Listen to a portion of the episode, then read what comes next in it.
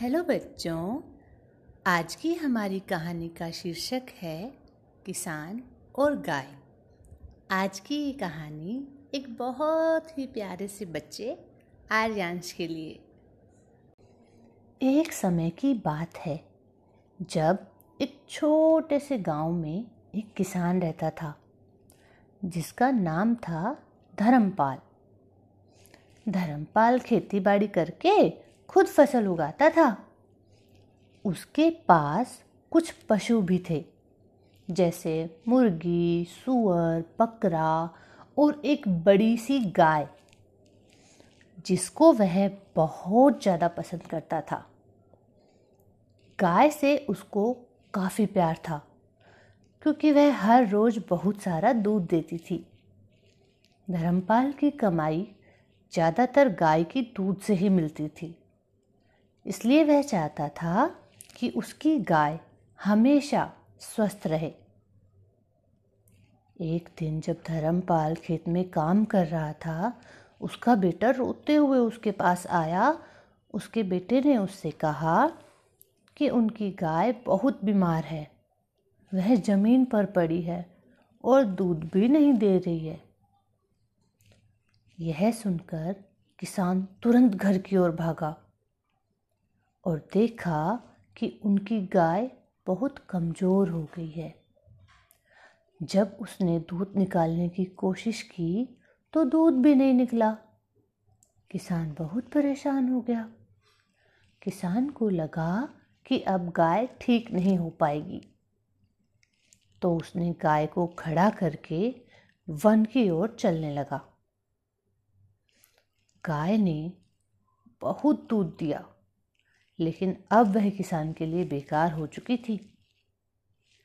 जंगल के भीतर पहुँचने के बाद किसान ने गाय को खुला छोड़ दिया और वहाँ से चला गया। बेचारी गाय अकेली और असहाय खड़ी रही। थोड़ी देर बाद गाय जंगल से डरने लगी और वहाँ से निकलने का रास्ता ढूँढने लगी। वह अपनी हिम्मत जुटाकर धीरे धीरे आगे चलने लगी। बहुत देर बाद आखिरकार वह एक खुली जगह पर पहुँच ही गई, पर उसको पता ही नहीं कि वह कहाँ आ गई। अचानक से उसने एक छोटा सा घर देखा और जल्दी उसकी ओर चलने लगी। घर पर पहुँचते ही वह थकावट के कारण दरवाजे के सामने बेहोश हो गई।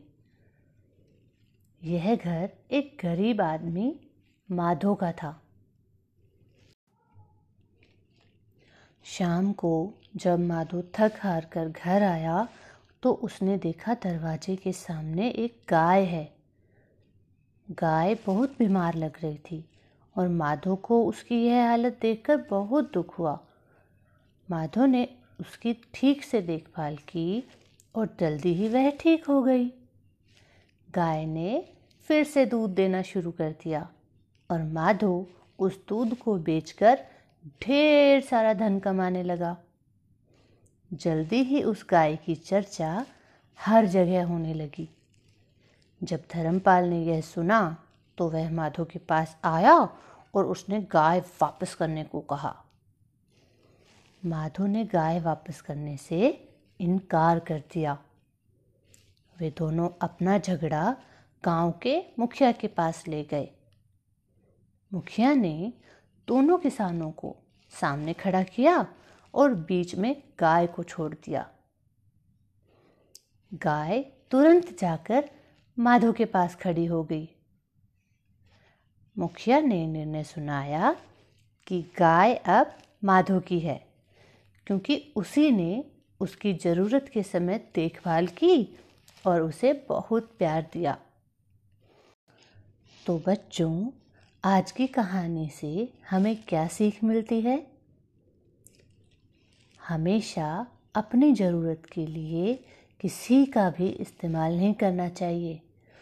दूसरे की ज़रूरत में भी उसकी उतनी ही सहायता करनी चाहिए जितनी उन्होंने आपकी ज़रूरत में आपकी की है।